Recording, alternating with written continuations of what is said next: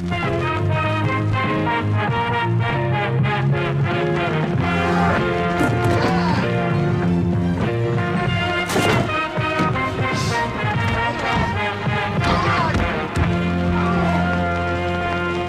morning, everyone. Welcome back to another episode of the failed blockbusters retrospective. It's How do you two. know it's morning?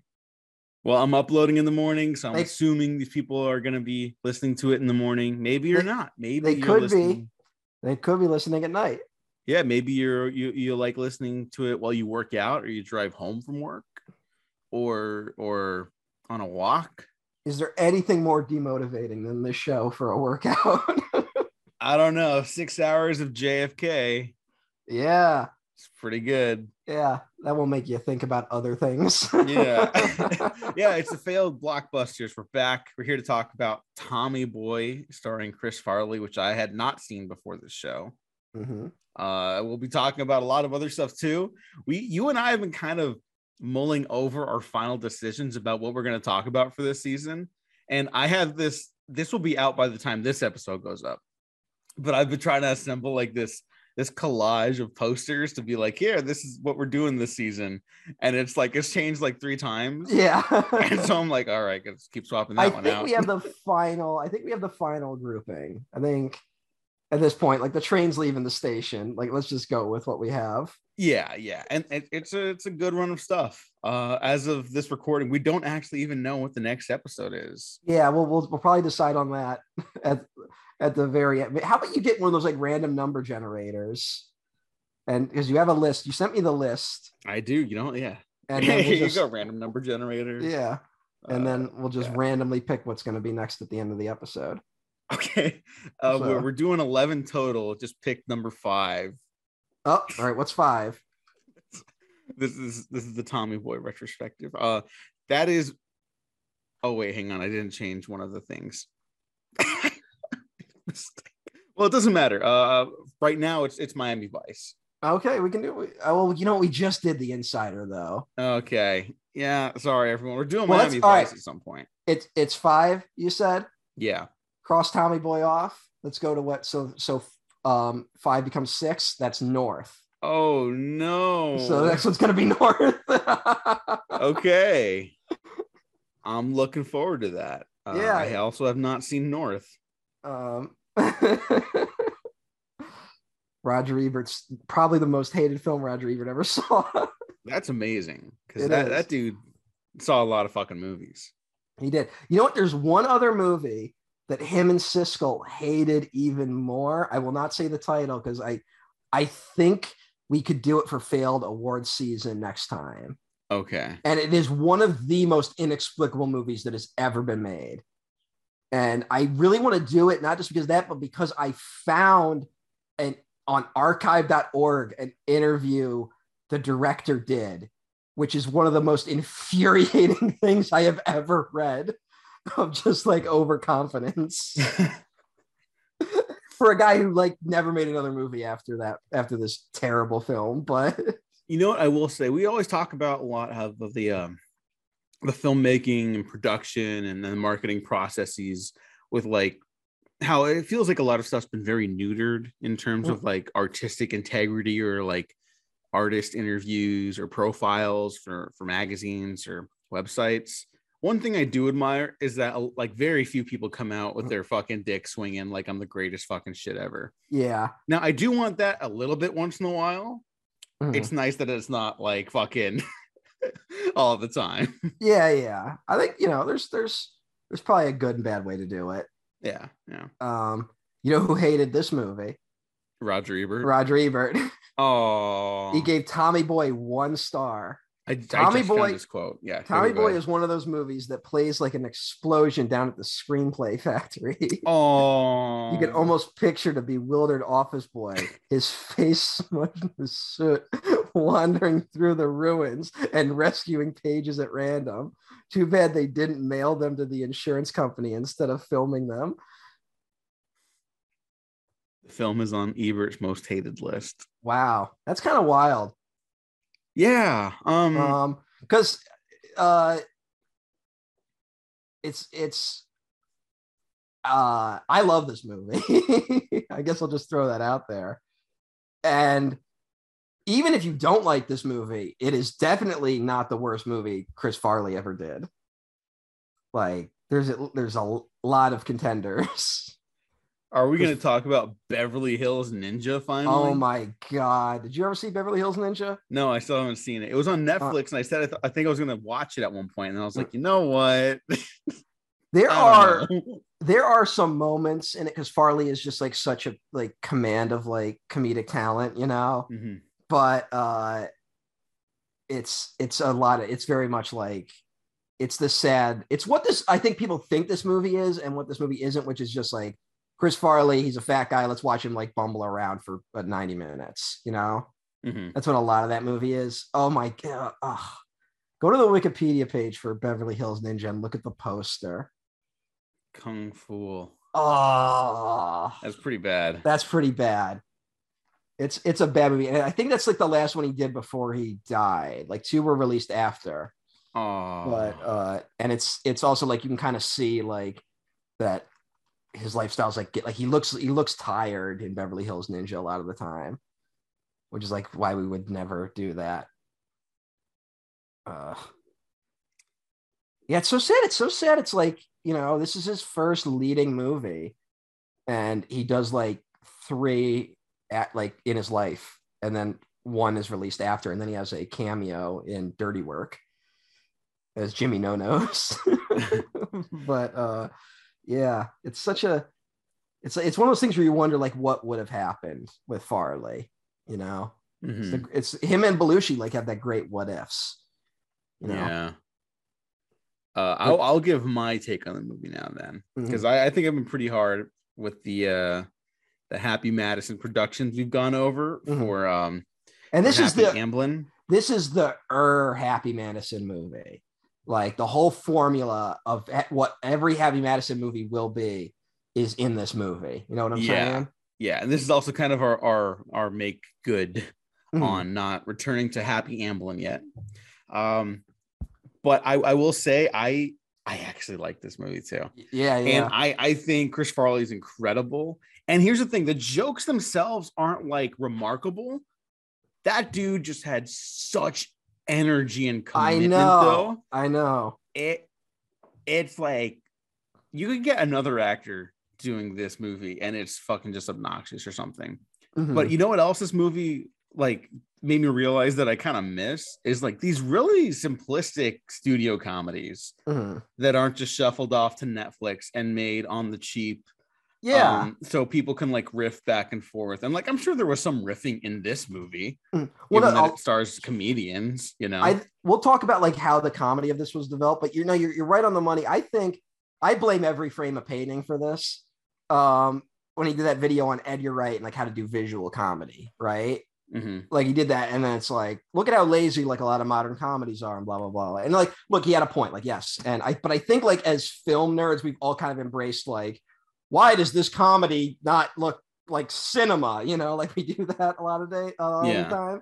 And I'm like, there is a value to the comedy film that it's not spectacularly made, but it is designed to show off the comedic talent at the center of it. You know? yeah. And what's that one saying? Like the, sometimes the most interesting, or no, the most interesting thing you could photograph is like the human face, right? Mhm.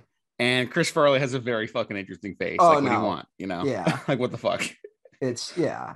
And it's and this is like the perfect vehicle for him, you know? hmm And it's also the thing where like his next movie is like Black Sheep, which is not a great movie, but it's very much like what if instead of Tommy Boy in what if instead of Chris Farley as a salesman, we did uh Chris Farley as a campaign manager, you know? Like Yeah. it's yeah. it's it's very similar energy like so the clearly they were figured out like this is what farley's energy is going to be and i'm sure we would have gotten like 20 other films like tommy boy had chris farley hung around but there's something special about this one i think and not in that way of like when we watch when we, when we're doing the the uh fucking adam sandler stuff and there is like there's something special to some of his earlier stuff where he's like clearly trying a lot of weird things but even that i like i can't really sit back and go like these are great showcases of Adam Sandler's talent, you mm-hmm. know, like, yeah. Yeah.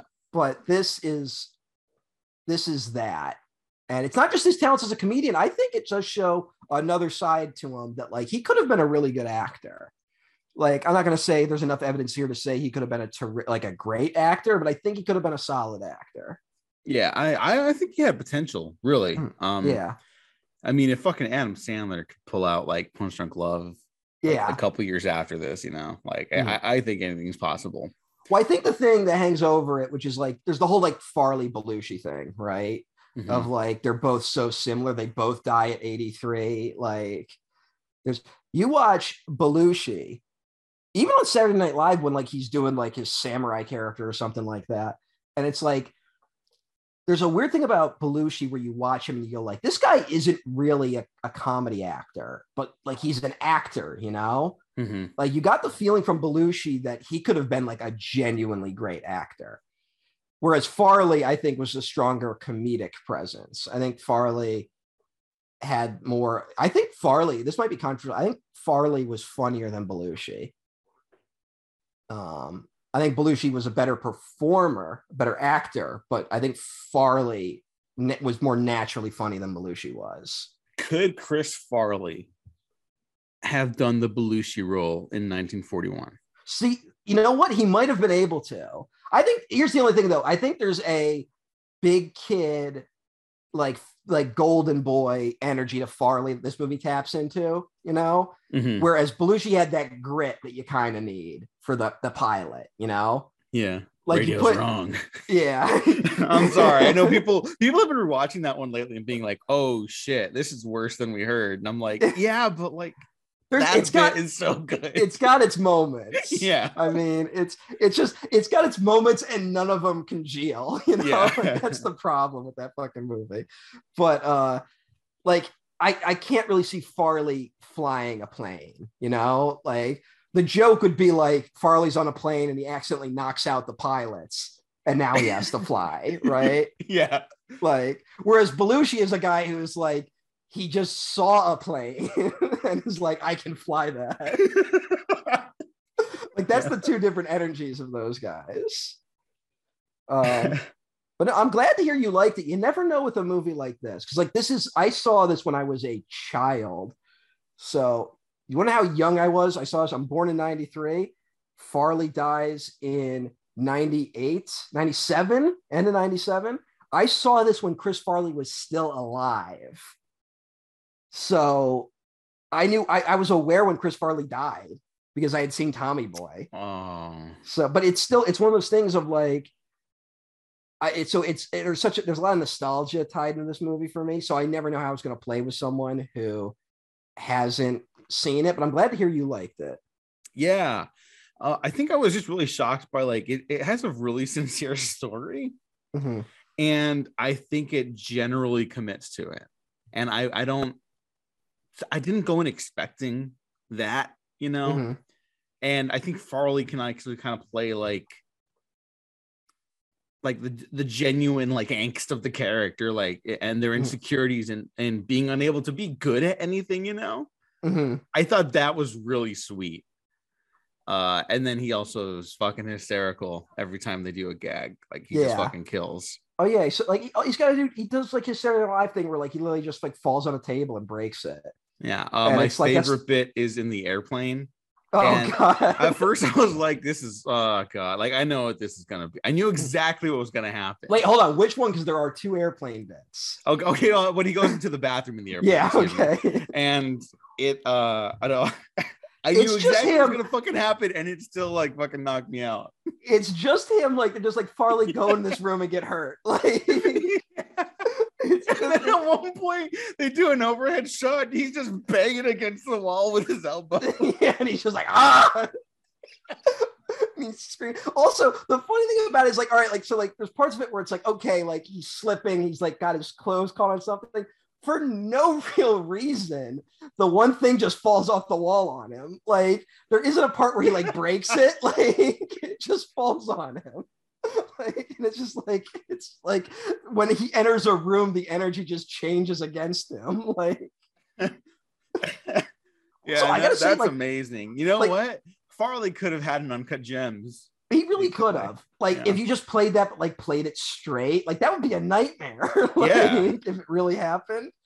But uh here's the thing, like, and I gotta say, like, we're talking about like it's I'm not gonna say it's like a master class in directing, but think of I haven't seen that much like action in an airplane airplane bathroom in a movie. Like, when did you see something like that? Yeah. like it forced them to get creative a little bit.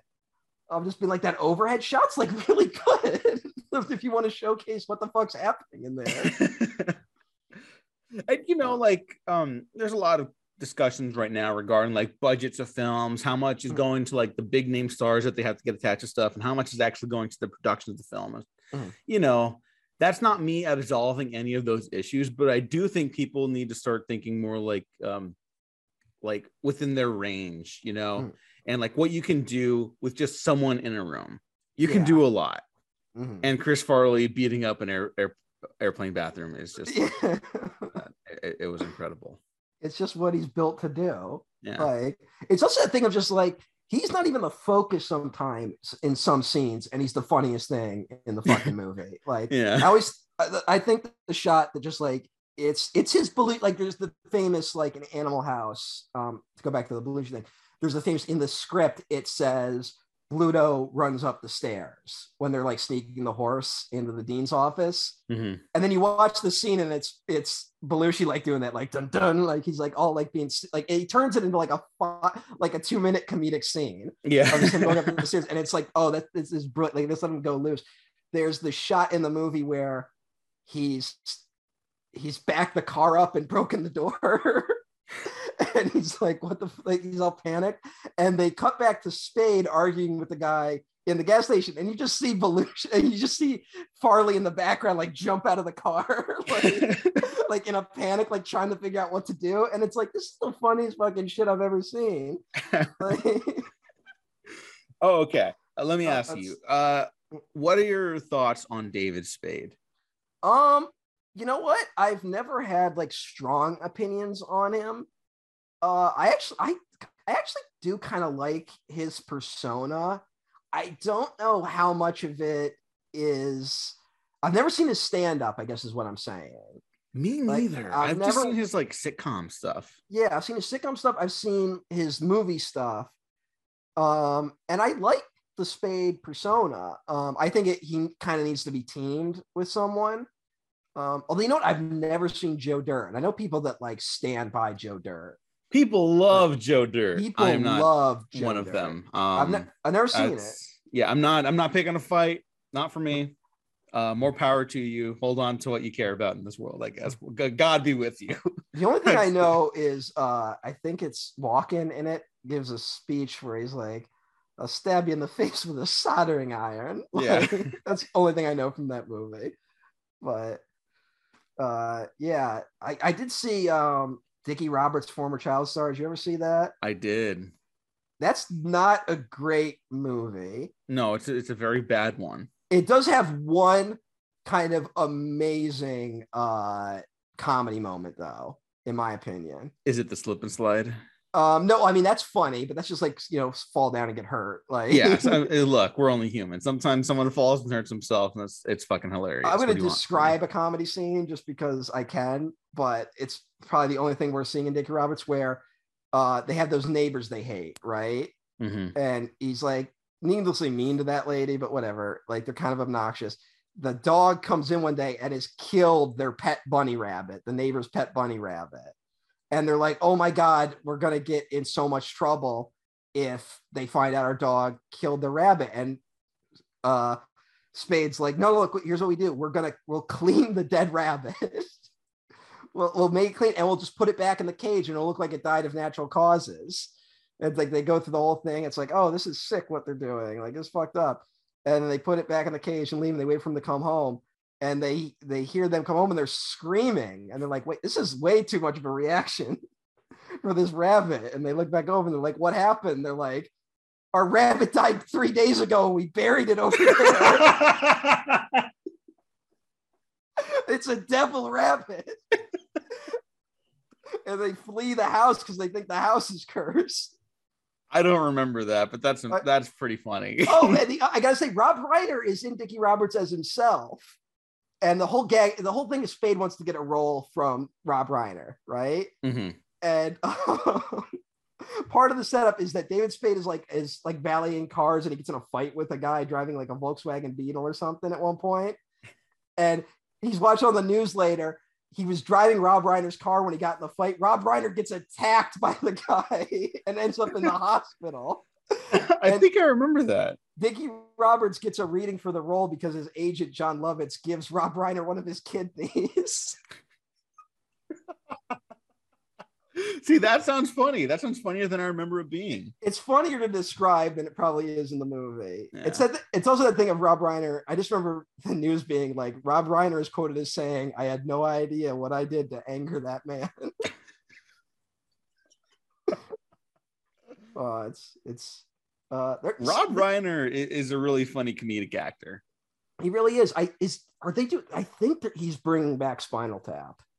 I I- heard that too. I don't Yeah. know. Probably gonna come back as like an NFT or some bullshit. yeah, probably. But, that is one of those ones though I feel like could work because it's not like any of those guys have really lost their talent, you know. yeah, yeah. The honestly the biggest question there is Rob Reiner. Like I I will go to bat for Rob Reiner. All I will go to bat to Rob Reiner in the 80s and 90s. Hmm.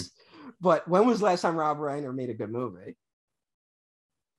Well, you know, um, Now he is in Wolf of Wall Street and is great in it. he's fucking fantastic. He's also uh Zooey Deschanel's dad in the New Girl show. Oh, he- you know what?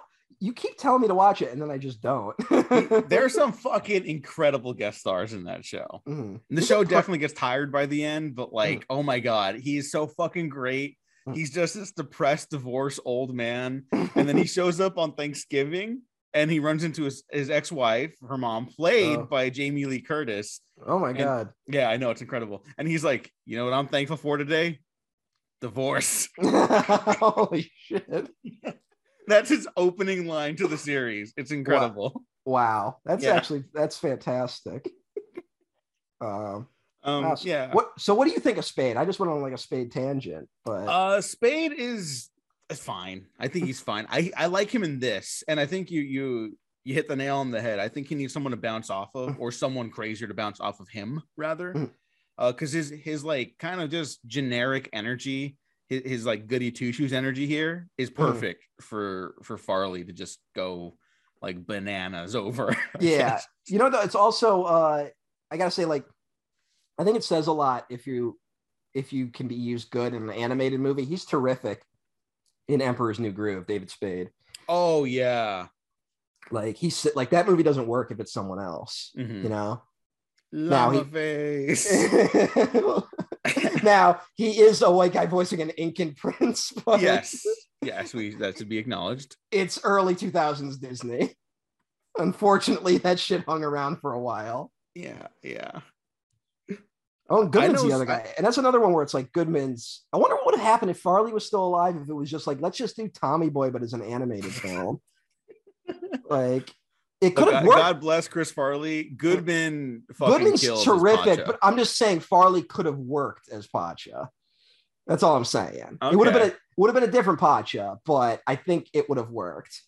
There mm-hmm. would have been a lot more of Pacha like falling down a hill, you know. yeah. well, they do fall off a waterfall. Yeah, but that I think only Spade yells something in that. Like Farley would have been like, "Oh my god!" Like, oh my Yeah. God. You know what? There is also like again, not a great movie, but in Black Sheep, there's this scene in Black Sheep. Again, if you wanted to showcase Farley's just, and I don't want to just focus on the pratfall stuff because he's great at like all types of comedy. But there's a scene in Black Sheep that is just him falling down a hill for like five minutes. Like it's just like he like he, like he stops the fall for like a second and like stands up and thinks he's good and then he just falls again. Like it just keeps going and he just sells it. Well, see that I like that kind of comedy, Mhm. and I'm realizing it now as I'm getting older that I miss it so much. Yeah. Because now it's like, and I, I've heard this from um like people in the industry, like you, when you make a comedy now, it's like, well, who's gonna be funny in it? and it's like they don't really care about like the writing. It's like, oh, you get uh you got Awkwafina. She's funny. And it's like, yeah, yeah, I agree. But like, you know, I have like this idea. And it's like, well, no one's gonna want to make that. You know, well, I, I, think you're hitting the nail right on that because I think what happens with a lot of comedy guys, especially as they get big, and this is this is true when Tommy Boy was made, and this is true. This goes all the way back to Belushi too. There's this. There was a great documentary about Belushi recently, and um, he he gave an interview, I think, with Gene Shalit in it, and uh, he's really bitter about the movies he's being offered, Belushi, mm. and he's like, it's like, yeah, I get I get Bluto in space, I get Bluto in the White House, I get Bluto in the army. Like he's like so annoyed that it's like they just want him to be Bluto from Animal House in different situations, right? Yeah. And it's this thing of like these studios are clearly sitting on comedy scripts. They're like, the script's not good, but if we put Belushi in it, it will make money, you know? And mm-hmm. Belushi will just inherently make it funnier, which is true, but that's not how you make a good movie. Yeah. And you see the same thing out with Farley, where like the next movie is just like, all right, we have this script, let's put Farley in it. And then like Beverly Hills Ninja, it's just like, what if Chris Farley was a ninja? You know? Yeah. And we probably it, again, if Farley had, had lived, we probably would have gotten more of that as opposed to more Tommy Boy, which I think the story with Tommy Boy is it was written like it was a comedy script just sitting around at Paramount for a while. Lorne Michaels gets a hold of it and goes like, "This would be great for Farley for his first post Saturday Night Live leading role." Um, but the thing I you read about, if you read anything about the movie, if you listen to commentaries which inexplicably exist on the DVD, if uh, you watch that they were basically given a lot of time to just improvise, not like improvise comedy, but like build the movie. Like they were they rebuilt the movie as they were filming it. And a lot of gags that happen in it are like stuff that just Farley and Spade were doing behind the scenes. Like the housekeeping, there's this bit where like Spade starts knocking on his door, being like, housekeeping and Farley's trying to sleep and just starts yelling at him. And it was apparently something Spade did to Farley like every morning while they were filming. Oh. and it's someone was it's someone had the bright idea of being like, look, it's a road movie, just put it in the movie. And I think it was given a lot more space. And they kind of talk about he like Farley really worked hard on this movie and like wanted to make it good and it bombed like didn't bomb, but it didn't make a lot of money. And then he does Black Sheep, and like he even admittedly is like he phoned it in on that one, and Black Sheep did basically as well as Tommy Boy did, and that kind of broke him. Mm. Like a lot of the narratives with Farley are like he was so heartbroken by like I I put all this effort into one movie and I did shit work in another, and they both did about as well. And it's like why even bother trying at this point? and they, they talk about that like really affecting him um and it's a shame and i think yeah you gotta i don't know. I don't know i can't talk comedy like i don't know what the answer is but it is the thing of like studios just go like yeah put Awkwafina in it you know Awkwafina in space like whatever. Like it's it's real short. It it happened to Ferrell too. Remember when Ferrell like was getting big? And mm-hmm. suddenly it's like what if Ferrell's a, a fucking soccer coach? What if Ferrell is in basketball now? Like and they just did that with every Will Ferrell movie for a while. Yeah, and it was a it was bad. And it's not that Will Ferrell isn't funny; it's just that they the studios they aren't thinking about these scripts anymore. They're just like put someone funny in it, and they'll make it funny. Yeah, you know, like uh, at the time of this recording, I just uh, shared this piece about uh, Alien 3's 30th anniversary, and it's mm-hmm. like it's still shocking to me that like that wasn't the first movie that was a release date first, production second. But that's just the only way we make stuff now. And it's getting like worse. Yeah. And it's it's not just the big stuff anymore. Now it's like every movie. Now uh, apart from like the genuinely independently funded and produced stuff. It's like, oh well, we'll get this. This person's popular. Uh, this TikToker's popular. There's nothing against TikTokers. That's a whole other bag and like entirely. I'm, mm. I'm, these kids are are doing what they can to make money. I have no ill will towards them. Mm. It's about the business practices that are like, well, they'll be the stars now. And yeah. it's like, no, it's just easier for these companies to like manipulate them. Maybe that's why the bubble didn't work. Oh my god, I forget. Like we talked about that. Yeah. Like, not on the podcast, but we're just like, what the fuck happened? Yeah. You know? we But the talked about it off mic, and we're just like, what the fuck? The bubble was people like are so talented. Yeah, and it's like almost got its finger on the pulse, which is what's so weird about it. Like it's like so close but no cigar, but the fact that they missed like destroys the whole movie. And I think part of it is that it's trying to be a satire without actually being critical of the industry, you know? Mhm. Like it doesn't seem to actually understand like why bad movies get made. And it's just like aren't bad movies dumb is what it ends up saying. Mhm. It's like, it- yeah, I guess, but like, yeah it's so weird and it's so weird that it came from him because he's not like uh he, he has his thing he, he knows comedy like i assumed he would understand like when studios are being stupid and why but i guess not. So what a weird movie that one was. Yeah, it, it feels like we haven't had a genuinely great satire in a while. yeah that's Um, uh, i think that stuff's just not gonna happen. Because like you can't satirize what's happening right now. And there's no everything's too divided at this point I And I forget think- if I talked about it on here before, but I saw the the the David.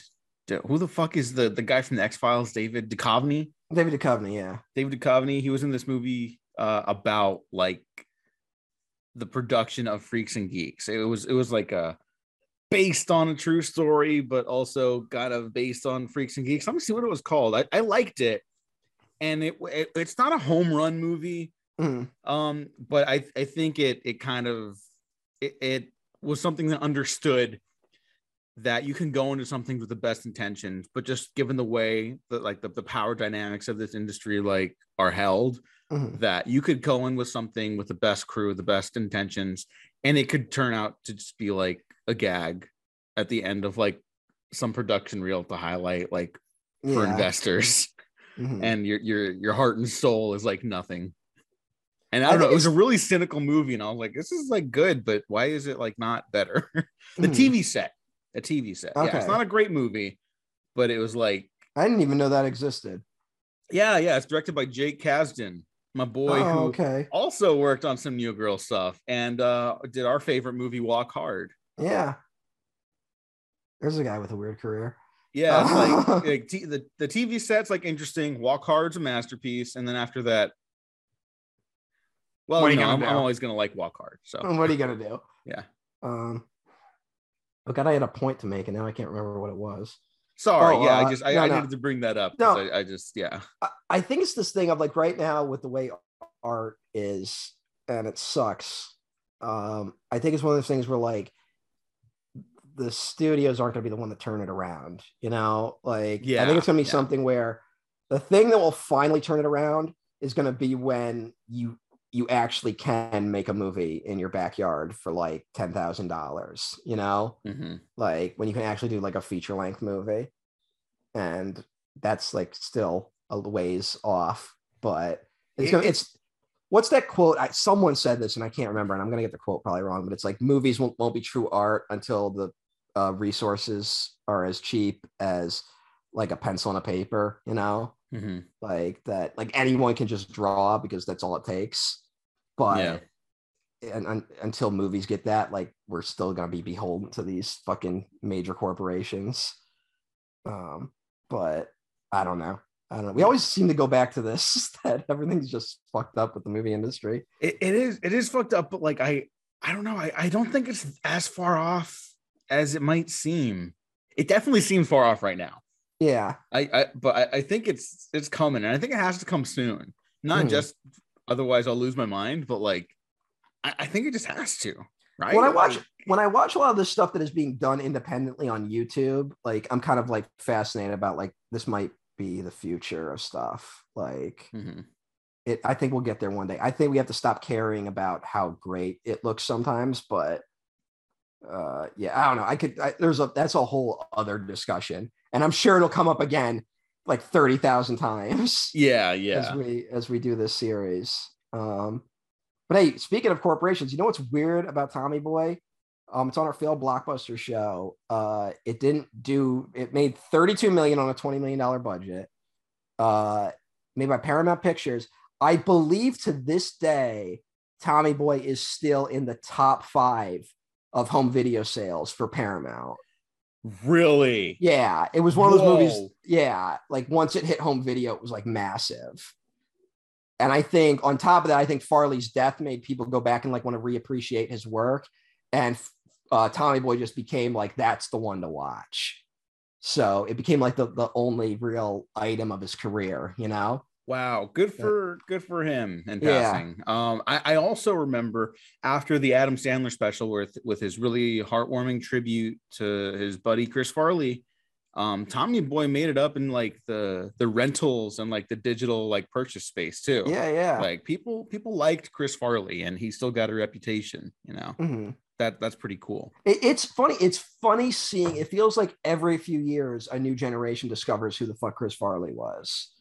Like it feels like every few years suddenly like a man down by the river is like funny again. Or the big one, the big one that got big during quarantine was the uh have you have you seen this clip? The Chris Farley uh greatest entrance of all time. Have you seen that clip? Oh yeah, he fucking it- just It's him on Wow, through the Letterman just like running through and he's like he tackles like he throws the one guy into like a trash can or something like yeah it's just him going ape shit. Like yeah. It like that got like big again. People were like, who the fuck is this guy? And it's like it's Chris Farley, man. Like Hey, I just need a minute. yeah. I think he was he might have been promoting Tommy Boy on that episode, Oh, which might be the wild thing. Um his stuff on Letterman is great. Like, if you ever find some like Farley interviews on Letterman, because he clearly like loves Letterman, it turns it almost turns into the Chris Farley show. like, Mhm. I was being like, you remember when you did that? It's like that was great. he Mm-hmm. tells us he tells a story, and again, this I think this ties in because it is it says a lot about Farley and it says a lot about the character they had him play in Tommy Boy. That he just started working at SNL, and they you had to get like ID to get into Rockefeller Center, right? Like you had to get like a special ID, and Mhm. Farley lost his. And in a panic, he's like, "Security's been breached. Like I've compromised all of Rockefeller Center." and he's like, and he said in like his mind, he's like, word's gonna get to Letterman because Letterman was still at NBC at the time, and Letterman was gonna be like, who's this jackass at SNL who fucked up security? and it seemed really gen. It was really, it's really funny.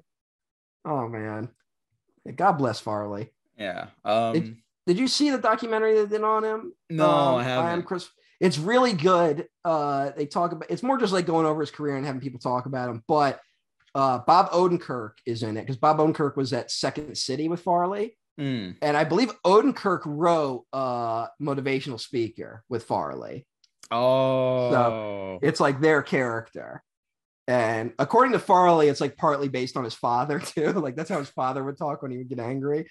and, um, uh, there's but there's a fucking scene. It like it it devastates me every time I see it. Like where where you get to the end of the documentary and like you know everyone is trying to do like uh you know Farley was great. Like we we all love him. Let's try to keep the good times going in in remembrance of Farley.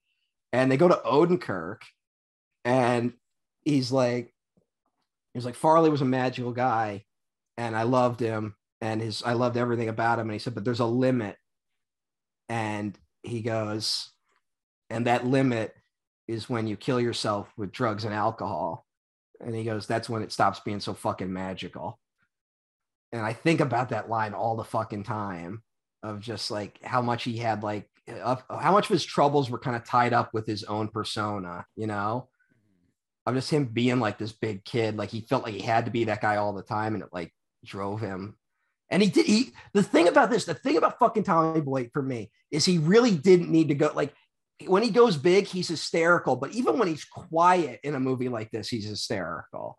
You know, yeah. like there's brief moments of him just like kind of being like like he says something stupid or it's just there's moments with him that I'm like he could he, he could have been he didn't have to be I think he he there's stories like he used to call up Jay Mohr on SNL like drunk like in his last days and he'd be like they want me to fucking fall down in the movies like fatty fall down like he, he was like really self-conscious about how many people just wanted him to do that stuff and you wish you could just like tell him like he's so much funnier than just that, you know? Mhm. Yeah.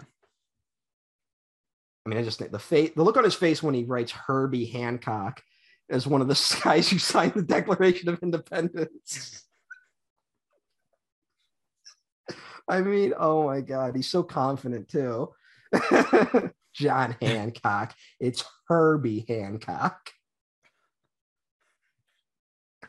Oh God. Do you want to talk about what the movie's about? Oh yeah, we haven't done that. Uh, so it's about uh, what, what what's Tommy's last name? Callahan. Tommy Oh, Callahan, Yeah, Callahan. Uh, the third.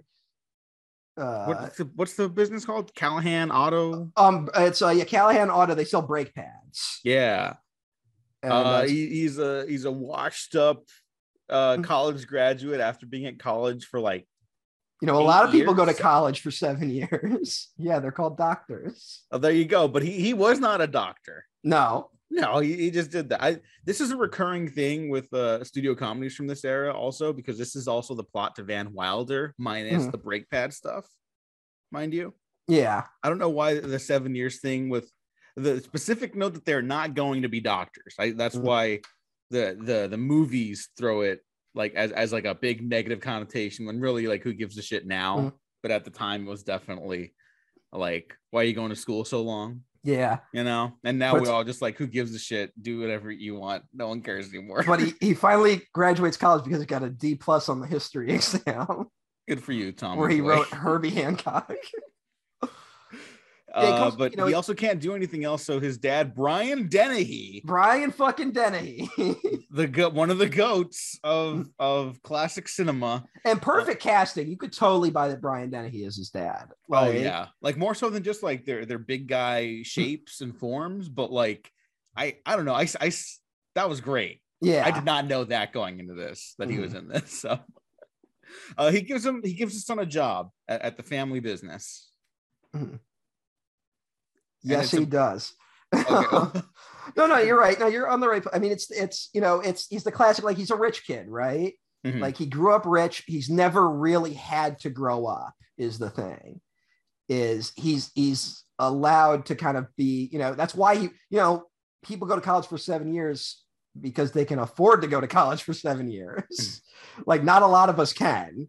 You know, Mhm. uh it but he is his dad was willing to pay it never kind of like he never had to face consequences of something because his dad loved him and it's not like a thing portrayed of like his dad like babied him or anything you know it's not Yeah. like his dad was a bad person it's just he didn't have to so his dad like gives him a job and it's kind of like oh you know he's just going to coast on this for the rest of his life his dad's getting remarried to uh, bo derek is his new wife um bo derek has a son played by rob lowe did you know Rob Lowe was in this? I did not. There was a lot of surprises in this movie. He's really good as just a horrible asshole in this. Hmm. Um, I'm, I'm not saying nothing. I, I gotta say, it's kind of funny that like there's almost like three setups for different comedies, like in the opening of this movie. It's like Tommy Boy in college, and it's like, nope, that's not what the movie's about. And it's like, oh, Tommy Boy's like his dad's getting married. There's gonna be a wedding. It's like, nope, that's not what the movie's about. Oh, he's got a new brother who's like kind of not like he's like the exact opposite of him. It's like that's not what the movie's about. yeah, and you know what? Usually, I, I kind of hate that stuff. Mhm. Like where I'm like, just fucking pick an opening, you know? Yeah. But I, I kind of liked it here. No, And I- you know why it fucking works here, and this is what these other fucking comedies don't do, is that it's it's about Tommy Boy's Tommy Boy has to grow up is the thing, you know? Mhm. Like it's it's about it's a movie about that. So when you look at the movie through that lens, all this plate setting works, you know? Yeah, maybe that's it. That's why it works. I mean, it's something that it's it's why a lot of Adam Sandler movies don't work. Sandler wants to be the man child, but also doesn't want to like look be portrayed as a fool, you know? Like Sandler wants to be the cool guy, but he wants to be the man child. So like a lot of the time in a Sandler movie, it's like society's problem, you know? Yeah. And you talk about like Billy Madison, which I like, and Little Nicky, which is a bad movie. but they take the skeleton of this movie, you know, like in both movies are about him kind of having to step up, but they don't have the heart that this movie has. And I think that movie, the, the twist in this fucking movie is that fucking like 20 minutes in, Brian Dennehy dies of a heart attack. And it's not played for laughs. Yeah, no, it's like a legitimate dramatic moment. Yeah, and there's a great, I gotta say, there's a fucking fantastic transition shot of they're they're all like they rush in to surround Brian Dennehy after he collapses. And you think they're all looking at him on the ground and they pan out and you realize that they're fucking at his fucking funeral. Like, what's that doing in this movie? well, that is uh director Peter Segal. I know. The director of anger management made this. Well, that's his trademark transition piece. I, I don't know if that's true at all. Uh, he also did 50 First Dates, which I still like. Yeah, yeah. The Longest Yard, which we'll get to. But there's nothing in those movies that is like. No, no, not a wow. single fucking thing. Yeah. And I'm like, I almost feel bad. I'm like, maybe, like, I mean, I'm sure Segal's getting paid very nicely, but it's like, maybe if like they let him like stretch a little bit with his comedy so he could do more. Yeah, maybe. Uh, Segal is also directing on the Michael Waldron created show uh, Heels. Have you heard of that? Nope. It's on Starz. It's about a uh, it's a wrestling show. It's a fictional wrestling mm-hmm. show mm-hmm. starring Stephen Amell and Alexander Ludwig. It's supposed to be very good.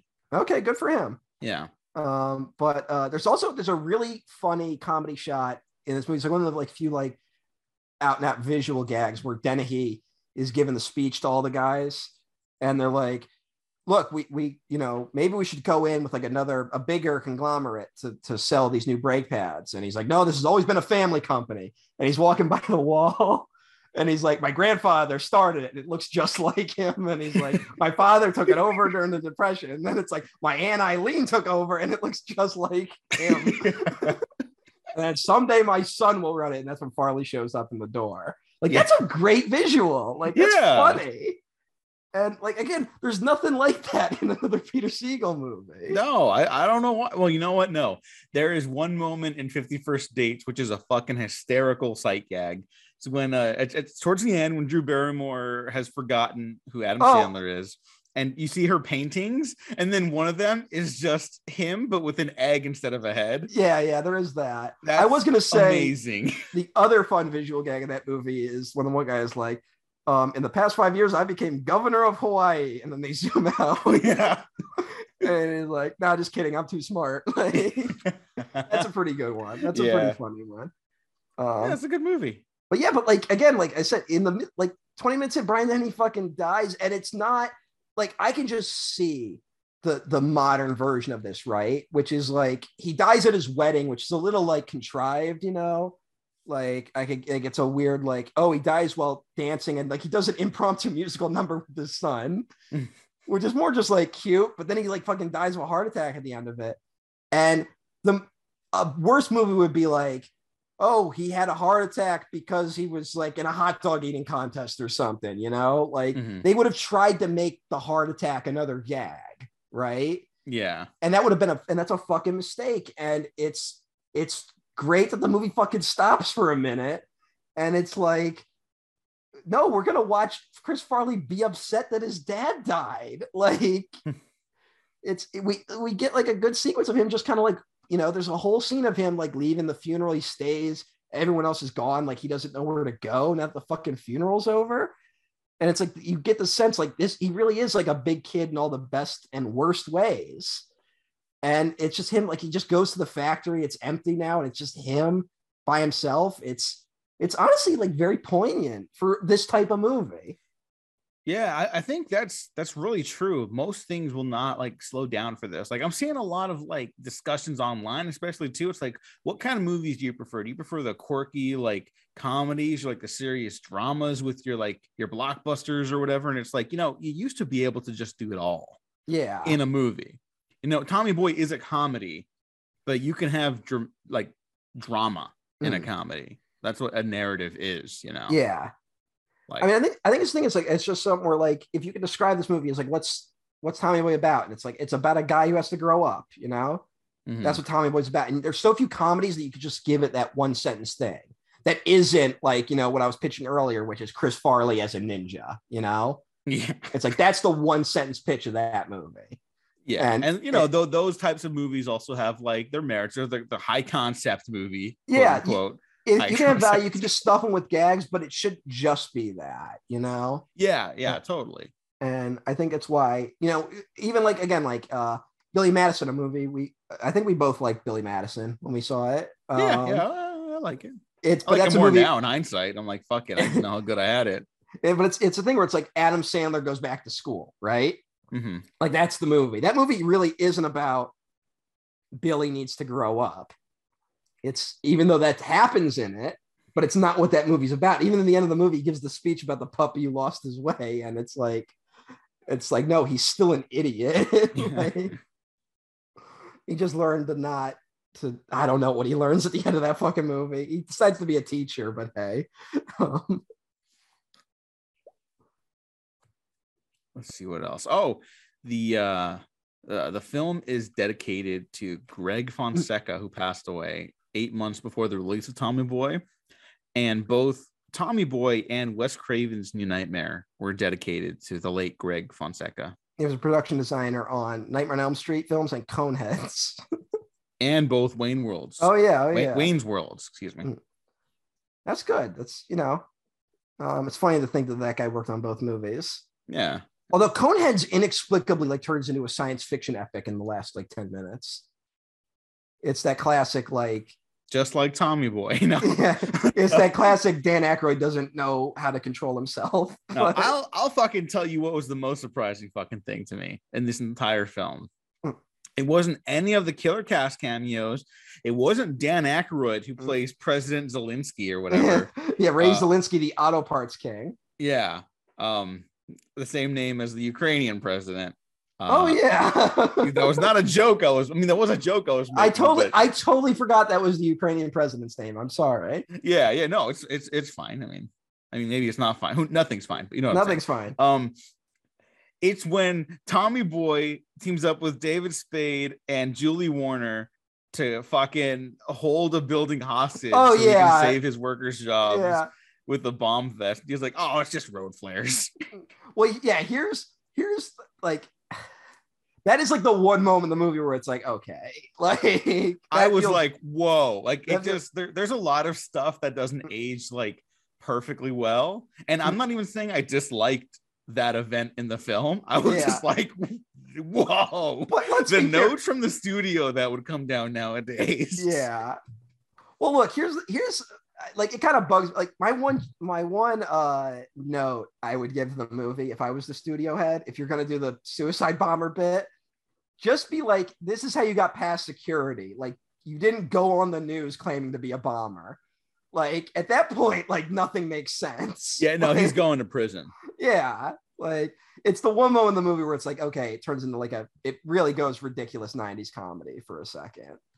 But uh like I get I like that I, I do I think one of the best gags in the movie is when they're trying to find Dan Aykroyd initially and they're like, all right, you check you check the uh elevators, I'll check the bank. And Farley runs into the bank and he's looking around, can't see anyone. And he's like, where's he's like, listen up, this will only take a second. And like, it's a holdup. And everyone panics and thinks he's robbing the bank. And the guards immediately like give him his guns and he's like, oh Jesus. And he just runs away. that's one of my that's one of my favorite gags in the movie. Oh my god. Um, that's the thing. All right, so we got. To, I just gotta say. So the, the real plot of this movie is that uh, his father dies. He now has basically controlling shares of the company. The company's in dire straits because they were they're about to launch the new brake pad division, right? Which Mhm. again, what like that's another thing that a, a fucking uh, bad comedy now it would be like they're not breaking brake pads, they're making some stupid device, you know? yeah. It's like it works in Punch-Drunk Love when he's making fungers, right? Like that's a Mhm. dumb thing. But every comedy would be like, we got to turn the actual product they're selling into a gag. And it's like, no, this movie's like, it's going to be brake pads, which is a real thing. Like it's totally tangible. It's like we've they're like, we took out too much of a loan from the bank for the brake pad things. If we don't sell enough brake pads by a certain point, they're going to pull our loan. And then we're going to have to, the factory's going under and we're going to have to sell. And it, so Tommy has to go on the road and ta- do his dad's sales trip, even though he's never done it before. And that's, that's the plot of the movie basically is he has to sell a certain number of brake pads by a certain date to keep the company afloat. and that's the movie. Um, and it turns out to be a pretty good one. Yeah, I do like the scene in the movie where uh, Farley. There's it's great where Farley's like instantly. Uh, he's they're like, look, what do we like? We got to keep the company afloat for a little bit. Farley's like, look, I'll put up all my savings and I'll put up my house as collateral. Like, so it's not just saving the company. He's going to be out on the streets if he doesn't keep this going, you know? Mm-hmm. And the whole town's going to go under. Like, the, it, the real, like, the whole community's tied up in this. Like, because the, the opening scene when he's driving through Sandusky, they pass by all the other auto plants that have just closed, you know? Mm-hmm. And again, not played for laughs. oh my God. I don't know. I'm just. No, I'm, I, I think there's like a genuine, like, this is something no one talks about really, except for us, apparently. Uh, I'm sure people do, but like, yeah, when, when talking about these movies specifically, it feels very rare to bring this up. But mm-hmm. like, there's almost like a working class angle yeah. to this, and it's think, just like there's that. That's not something that's very common in movies yeah. at all right now. I mean, the whole thing is like we meet Dan Aykroyd. This whole thing is like I make car parts for the American working man because that's who I am and that's what I care about. And then he says to Farley where he's like, like I don't believe any of that. Like, yeah, like he's he's bullshitting.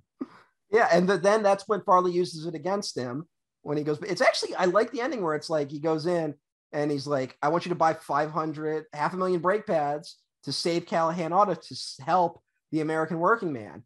And Aykroyd agrees to it because Aykroyd's like, well, I'm about to buy the company, so it doesn't matter. Mm-hmm. So he's like, what the hell? And then the twist is like actually uh, all of uh, Bo Derek and um, what's his face, like their controlling stake in the company is is false. So they can't actually sell the company because the the marriage was never legal.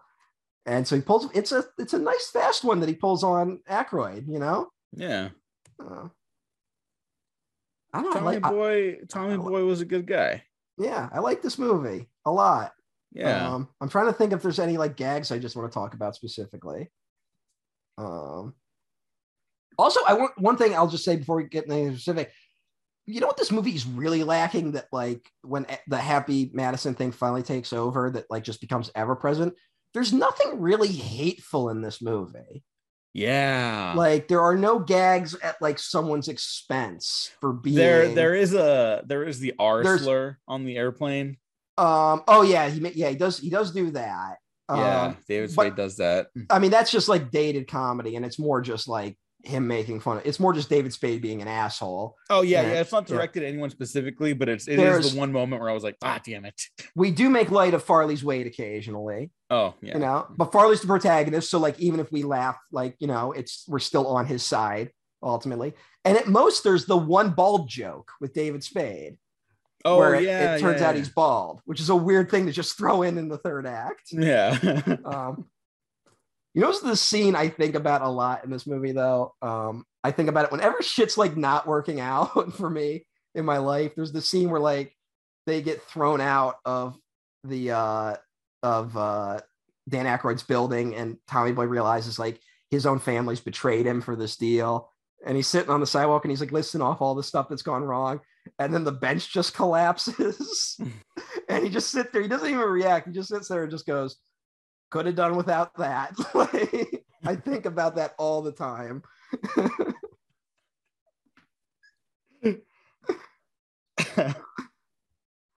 um, you know who gets like the most like kind of ridiculous comedy happening at him is uh Rob Lowe. Like Rob Lowe, he like he accidentally pisses on like a generator and gets electrocuted. Yeah. He gets attacked by a dog. Like he gets more of the like really ridiculous comedy aimed at him. Well, I mean, one of the opening gags with uh, him and Chris Farley is when they go cow tipping, but oh, he, doesn't yeah. really, he doesn't really get anything there.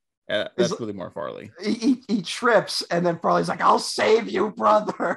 Yeah. He's like, "Get off me!" He's like, "I love you."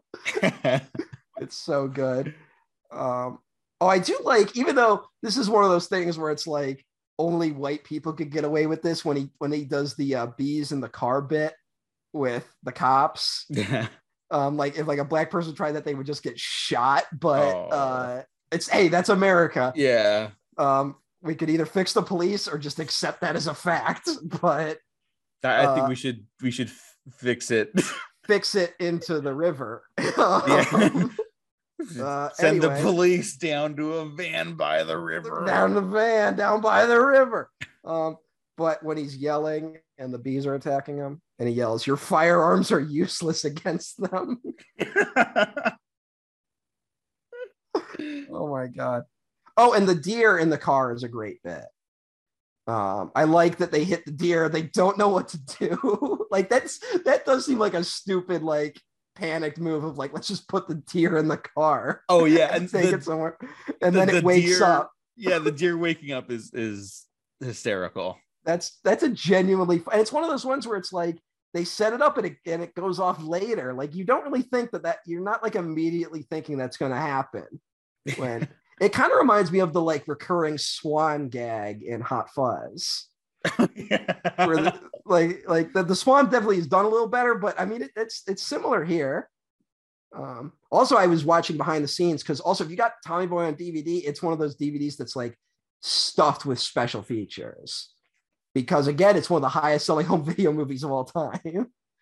oh, And they interviewed uh, Peter Segal in it, and he said the hardest shot in the movie was getting the deer standing on top of the car. that's what I was curious about because that shit, like, the deer looks pretty good when it's fake in the car. It looks pretty good for a movie of this budget. Mhm. And then, like, how do they do that? It's a real deer on the car. Um, when it stands on it, like the rest is fake, of course. yeah, they, yeah, yeah. they had to take the car out to a field and cover it in deer urine and then just wait for a deer to climb on top of it. So, like, second unit guys just being out there at night waiting for a deer, and they had to have the lights off, and then they had to turn the lights on and get the shot really quickly, and then the deer would run off. That's how they did that shot. That's amazing. I know. Um, That's why wow. the angle is kind of tipped up so you don't see that they're in a field. that makes sense. Yeah. I also like that Spade's car just keeps getting more and more destroyed throughout the movie Oh. to the point when they're trying to get on the plane at the end. They, they the guy's like, "Hey, you can't park here," and he's just like, "Keep it." yeah, th- th- this is a this is a hearty recommendation for the failed blockbusters. Yeah, it's a good, it's a it's a good comedy. I'm not, I love it. I give it five stars on Letterboxd, but I uh, like. I'm guessing for the average person, it's going to be like a three star comedy. You know, you could do a lot worse at night picking a movie like Tommy Boy.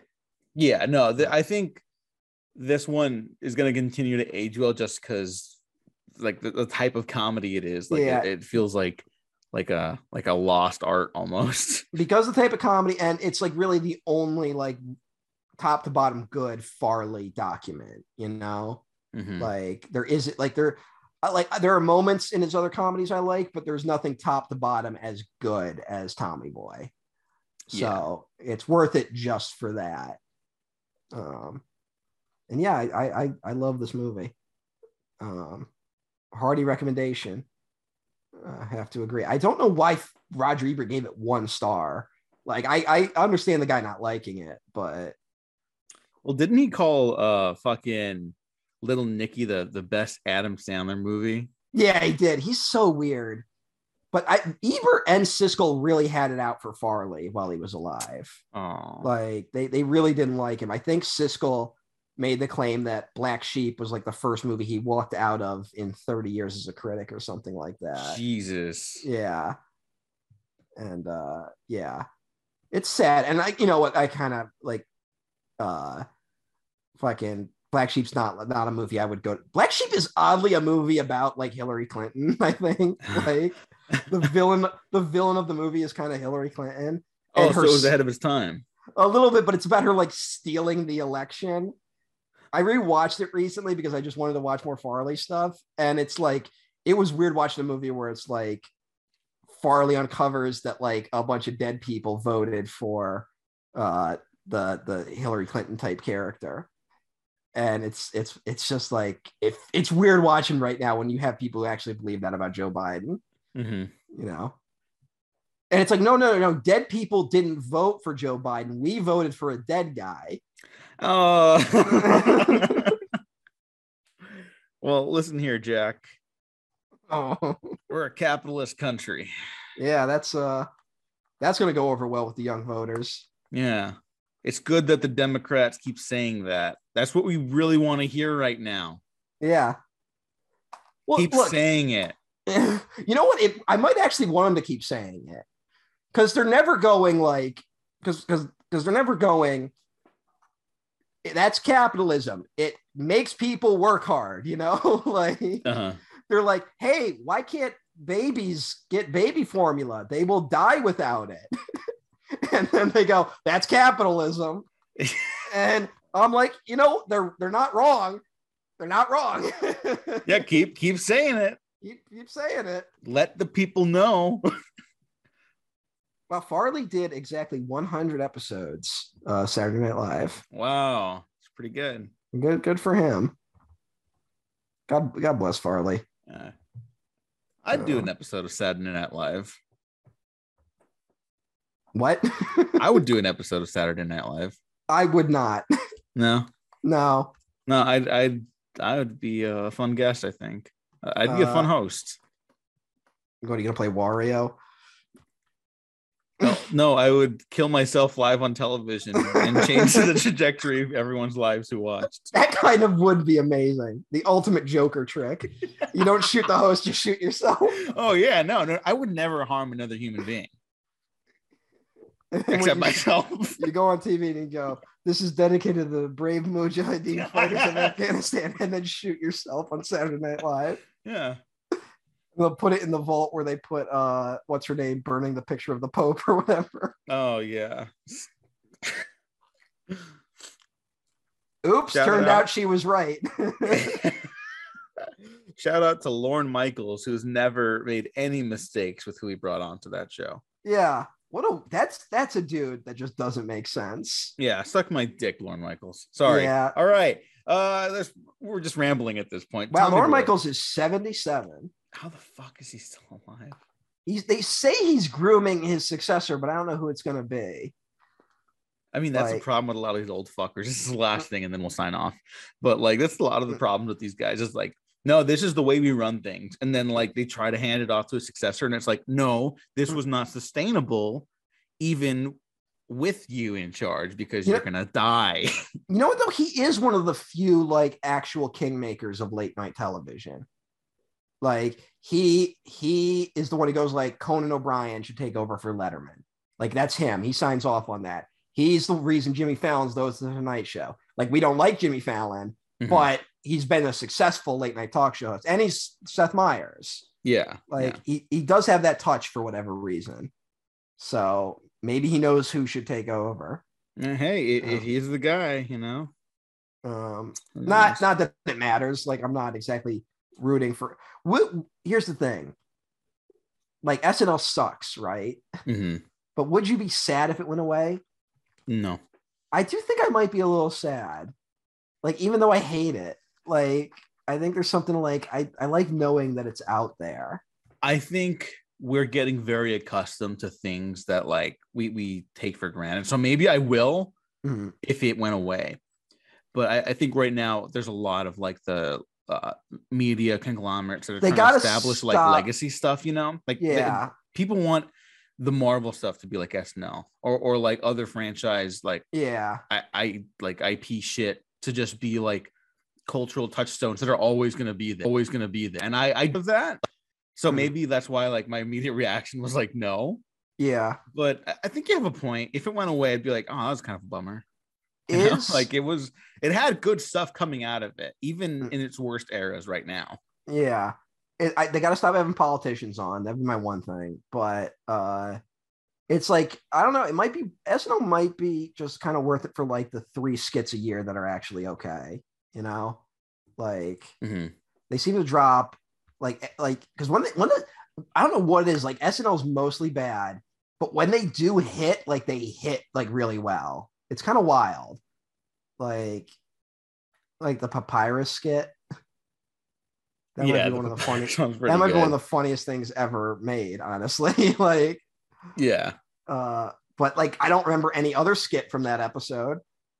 Yeah, But yeah. There's there's the one where like he starts laughing during it, but that's I only remember it because he starts laughing. It's not like the actual bit was funny. Mhm. Um, I don't know. I just I I I don't know. It might be one of those things where Saturday Night Live is just such a like insular community now. I'm kind of like anti-comedy lately though too, because the comedy community sucks so hard these days. Of just like well, no, they- you can't make jokes anymore. yeah, and it's you know, I I I can't stand the weird circling of the wagons that comedians do with each other. That like Mhm. they don't know how, and like I'm not saying like if someone tells a joke I disagree with or I find offensive. I'm not saying like we should fucking fire them from everything or whatever, but there should be a the community should at least know enough to be like we should be critical of each other at least and not just always fall back on we can say whatever we want, which is something a spoiled child falls back on. Yeah, like But- what is that? I like, don't know. It's like white privilege maximized. You know, that- I, I've heard that a lot too. I, I remember hearing people being like, "Well, you know, if a comedian goes on stage and they try out jokes, that should be like their domain. That should be like their temple." And I'm like, "What the fuck are you Mm. talking about?" Like, Mm. like I I I don't get that thinking at all either. Mm. I mean, like, like I, it's different. Like comedy, you gotta let comedy, like, you gotta let them be able to stretch, right? Like, you gotta like, Mhm. it- if someone tries out a joke, they want to do a touchy subject, it doesn't land. I'm not saying like ruin that guy's career forever, right? But there's a big difference between like that, right? Mhm. and then going on air and just saying something openly bigoted. Like there's a big there's a big difference.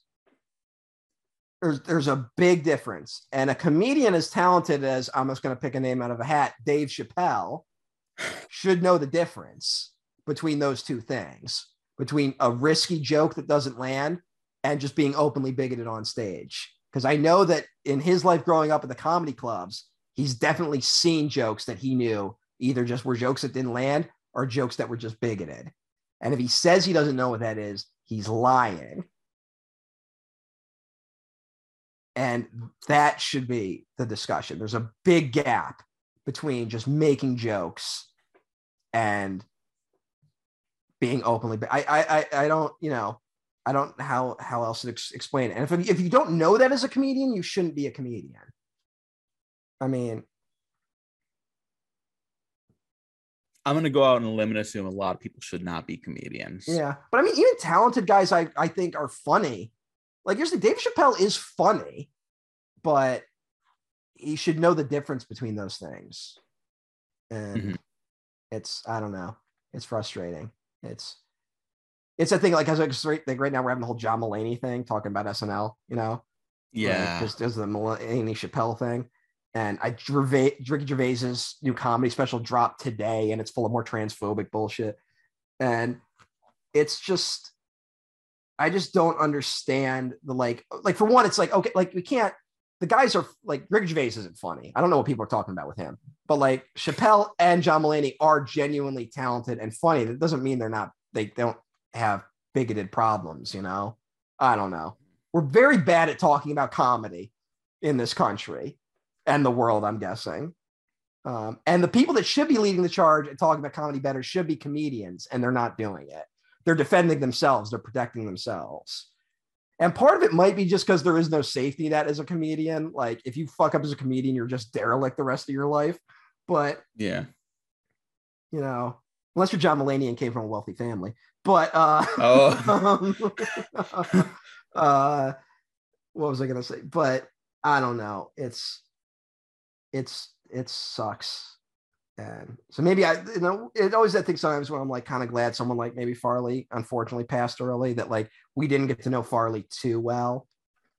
Like I know Farley's family was fairly conservative Mm. and uh his brother who's in comedy has done like a lot of like conservative work out there so like you you never know with stuff like that um but like well it would farley be doing some horrible transphobic bullshit in some movie he was like tommy boy six or whatever like and like would i be less likely to come on here and defend tommy boy the way i am but yeah i don't know it's it sucks um, well, I think that's unfortunately a good place to leave off on. Today. Yeah, yeah. Sorry, to, sorry to end on a downer. This movie's funny. And it's not hateful Yeah, like it- anything I just discussed. There really is No, no. no, it's, it, it's good. Would you say the next film we're going to discuss, North, is hateful? Absolutely. Really? Oh, okay. I, I, don't I will not. anything else. I will don't- not spoil what it is, but um, uh, what I think is North the same year. It, North is a year before Tommy Boy. Okay. North Uh, 19. Oh, I was defending Rob Reiner today, and it's Yeah. a Rob Reiner movie. you just just understand. Yeah, that's that's partly why I brought Rob Reiner up. Um, Okay. so understand people when Diego was defending Rob Reiner, he had not seen North yet. Um, so have fun with North, Diego. okay. Thanks. oh boy. Um, remember it is Ebert's one of Ebert's most hated movies. Like Well, there might be reasons for that. where can people find your most hated movies on social media? Uh, I'm at Emperor OTM1 at Twitter.com and I'm Emperor OTN on Letterboxd. I occasionally post there. I haven't been logging any of my movies lately. Um, I've been getting better about it again. yeah, I just, I kind of only show up when really I want to say something, I guess. Um, yeah, yeah. like when I want to defend a movie like fucking Doctor Strange or something. But Oh yeah, go check out our our, our catch up retrospective where we yeah, talked which should about. be out. it'll be very- it'll be out before this. I have I have yet to stop thinking about how much I hated Spider-Man No Way Home. Every day more hateful thoughts enter my brain. No, I didn't like it, but like I didn't I didn't hate it that much. it's a disgusting display of just the worst instincts of mankind.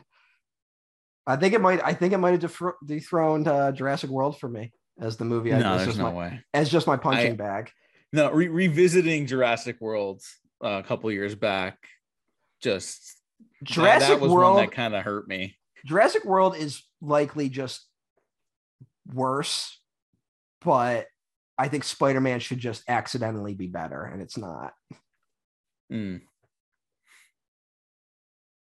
Well, at least uh, you know they uh, they they they said memes on there that we all recognized, and that is Mhm. what movies are right now. And when Spider Man saved that one lady on the bridge, and then there was a bunch of bombs, and then we never hear anything about it. Is she dead? Probably. We don't know. We don't. Despite know. with great power, Peter comes great responsibility. So go save this one lady whose life will directly benefit your own. Yeah, what a bad movie that I How- didn't hate that much, but it's still you, know bad. how, you know how colleges wouldn't want Spider Man to be at their college. You know, they don't. They don't. Yeah, wanna do it, doesn't that just fucking tell you everything you need to know about who writes these fucking movies? Yeah, like it, the conflict is oh he doesn't get into the, one of the most highly like rated schools in the country not Mhm. his friends are in danger because they're friends Mhm. with him and everyone knows him now yeah. And if you're at a if you're at a crossroads and you can go to like a really prestigious college, like unless you're like a genius, like don't take out student loans that are going to bankrupt you for the rest of your life. You'll do fine at like a community college or something. You know, yeah especially if you're or going like tommy into boy the arts. or, or like it. tommy boy and you go to school for seven years it's Yeah. okay Yeah. it doesn't fine. you, you you do you now we we've we've broken the system wide open I apologize. You could find my other Spider-Man going. thoughts. Yeah, I, I keep going. you can find in my other shit. Spider-Man thoughts over on twitter.com and at other parts of the Waffle Press, such as YouTube, SoundCloud, Spotify, iTunes, and Patreon, where you can get early access to the next episode, maybe depending on how we record these. We will see. Uh, and like and subscribe if you like this episode. Because if you didn't like and subscribe, you should like and subscribe anyways, because you might find something you do like. Thanks for listening. Thanks for watching. We've been professionally unprofessional. Peace. Goodbye. Goodbye. I was trying to think of a Tommy Boy reference, but I, I, I got nothing. I'm a maniac, maniac on the floor. Did you eat a lot of paint chips when you were a kid? Why?